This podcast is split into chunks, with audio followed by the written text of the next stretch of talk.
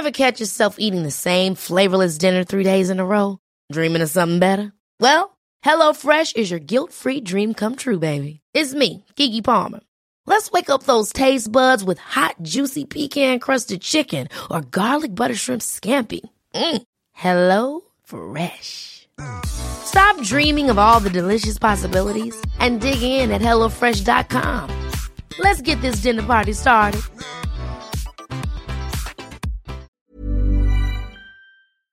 Welcome to The Broad Experience, the show about women, the workplace, and success. I'm Ashley Milne-Tyte. This week, we're looking at a topic that's being hotly debated at the moment women and technology, and why so few women work in this sector. Three quarters of the technology workforce is male, yet women are avid users of technology, especially social media. We start with Vivek Wadhwa in Silicon Valley. Vivek began his career as a computer programmer, but now heads academics and innovation at Singularity University and is a fellow at Stanford Law School. He studies entrepreneurship. Two years ago, he was at a technology conference with his wife when she pointed something out.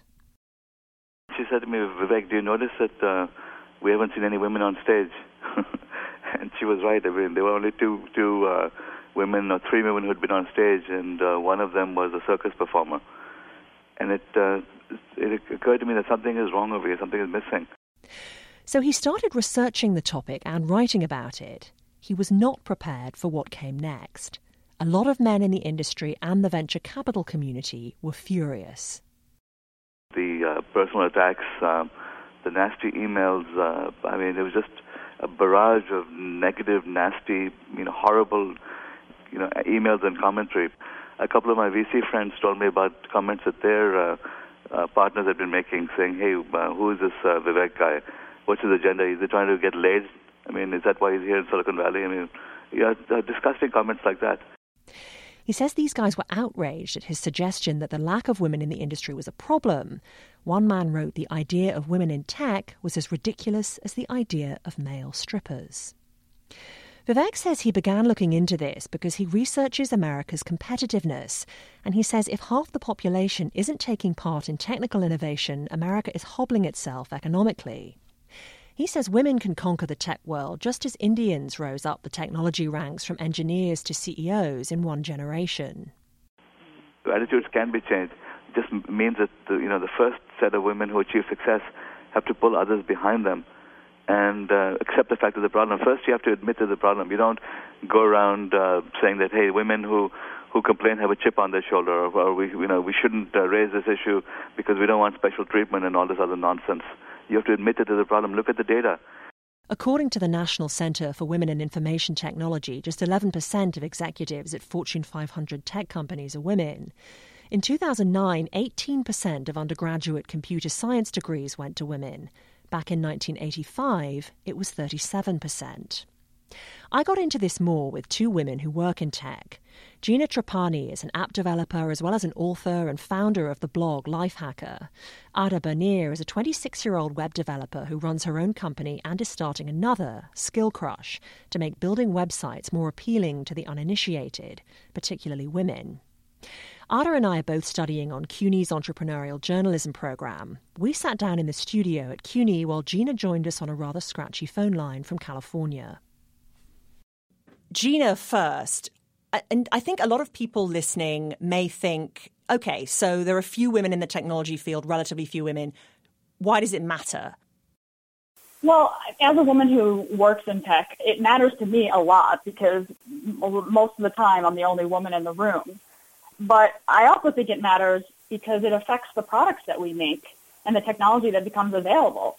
I think that uh, you know homogenous teams make homogenous products, and especially now today when we're seeing technology or consumer technology move into social networks and apps that help people connect, you know, women have a lot of really important input into that.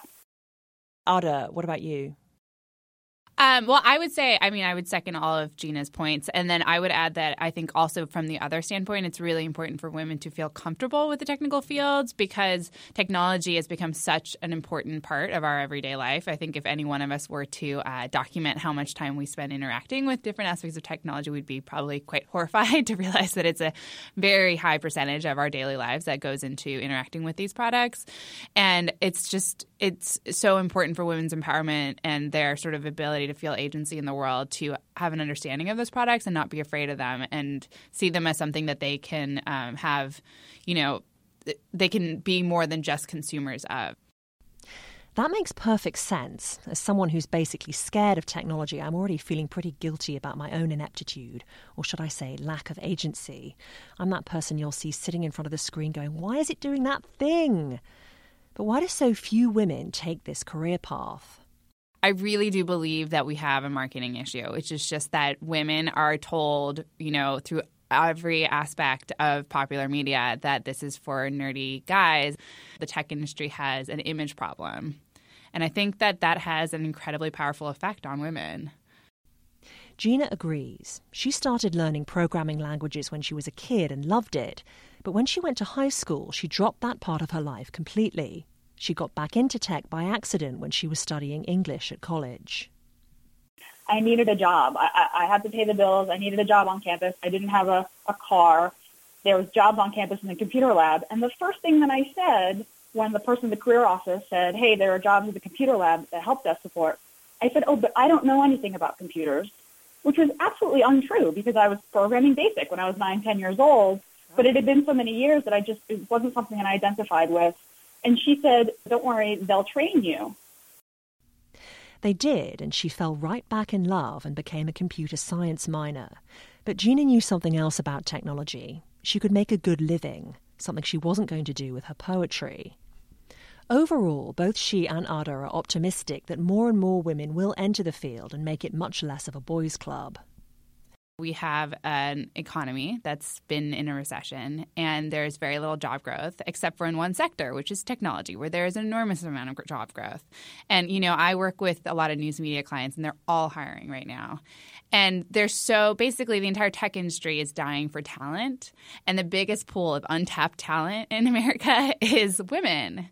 And the thing that's amazing about tech is that the truth is like the barriers to entry are relatively low, especially in consumer facing technology products. There are so many different ways to contribute. I think women are primed for it. I think they just need to get pushed over that hurdle. One big attribute women can bring, Gina says, is traditionally feminine skills, skills she says tend to get short shrift the, the one thing that I kind of want, wish that every article that advised women to be more aggressive and to be more self-promotional and, and all those other things is also that I wish that they affirmed typically feminine characteristics as well. Empathy, communication, collaboration, relationship building are all very important skills in today's workplace, and those are an advantage. And, and those are skills that, that you should kind of promote and point out. She says these skills are particularly important in tech because so much of the work today is about developing technology that connects human beings to one another. I'll post some links about all this on the show's website. That's thebroadexperience.com.